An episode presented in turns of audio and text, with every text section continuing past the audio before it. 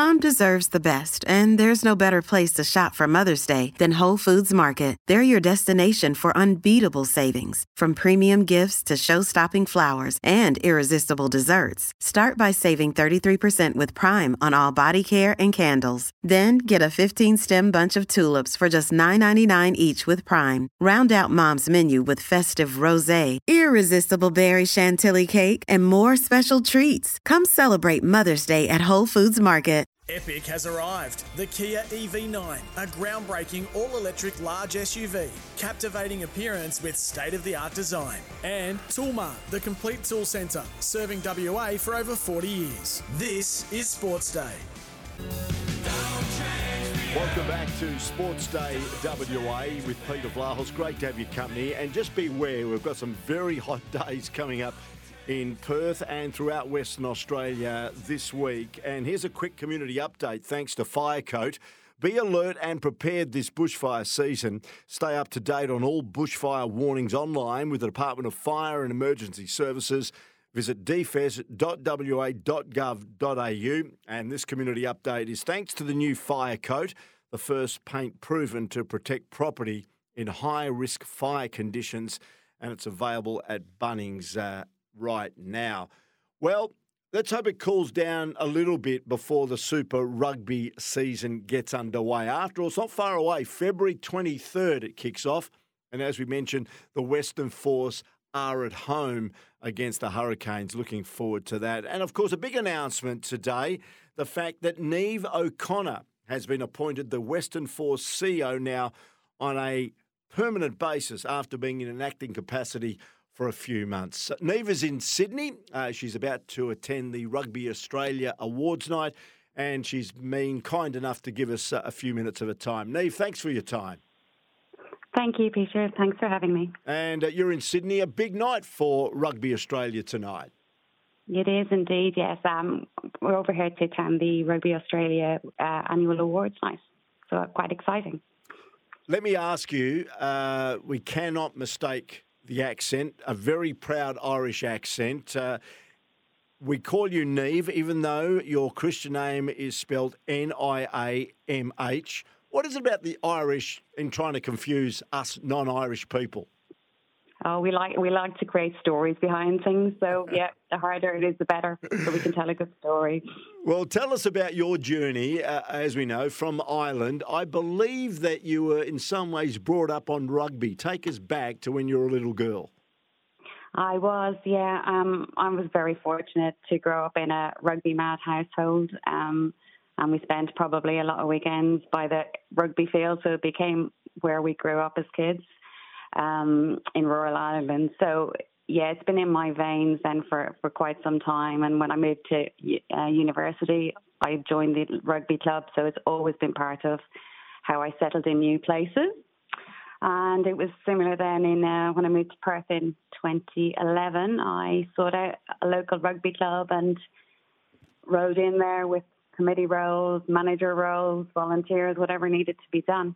Yeah, so it's been quite a journey for me from you, start to finish.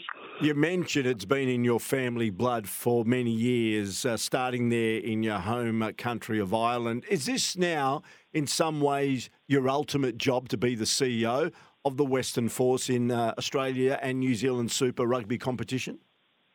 Yes, for me it's been quite well. For me it's been quite exciting. I'm kind of here by accident rather than by, by design because I came from a construction background, um, and I had done project director roles all, over the world. When I came to Perth, then um, I joined in 2021 the Rugby WA board to kind of reposition juniors and really look at pipelines and stuff and then joined the Force board in June 2023, so just recently. So I kind of can't believe my, that I get paid to do rugby now. it's been awesome.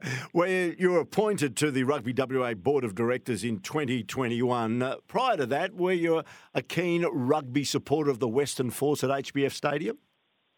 Uh, yes, I, I, was. I was one of the tragics that was there through thick and thin. So, yeah, Force has been a major part of um, my life in Perth, to be honest. Yeah, and it'd be fair to say also, Niamh, that they have promised a lot, the Western Force, and probably just have failed to deliver what we've expected. We're talking about finals uh, football or finals rugby. Uh, what are your thoughts on where the Western Force sits in the Super Rugby landscape at the moment? Because it's been quite an interesting short history. Yes.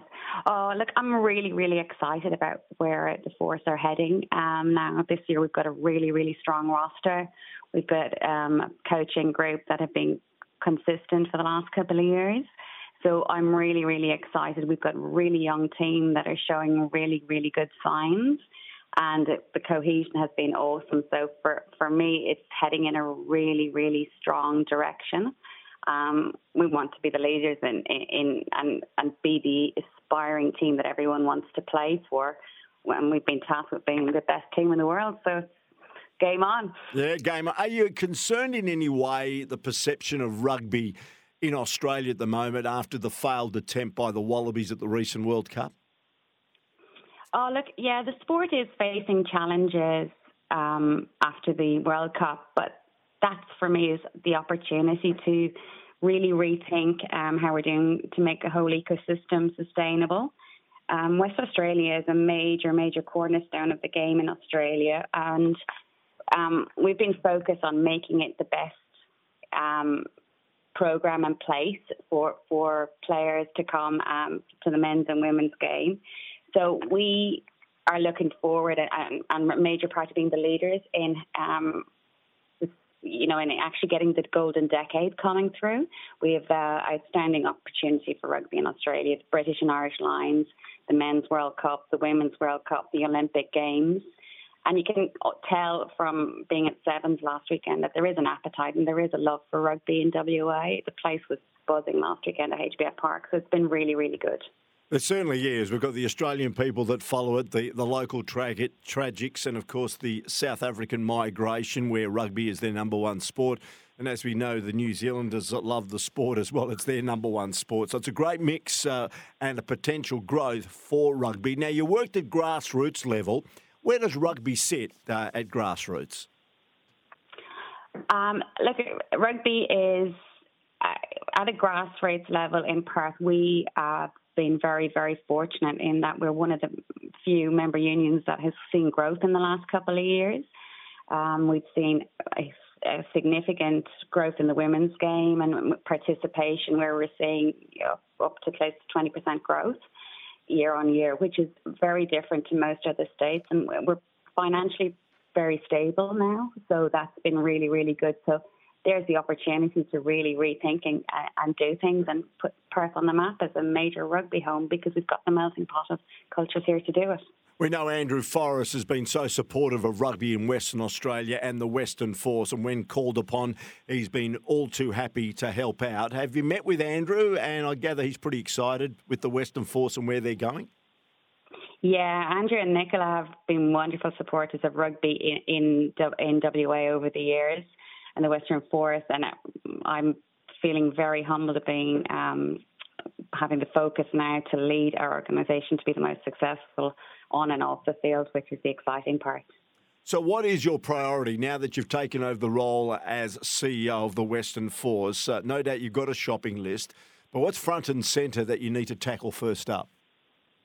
Uh, for for me, it's um, like I suppose all West Australians like a winning team, right?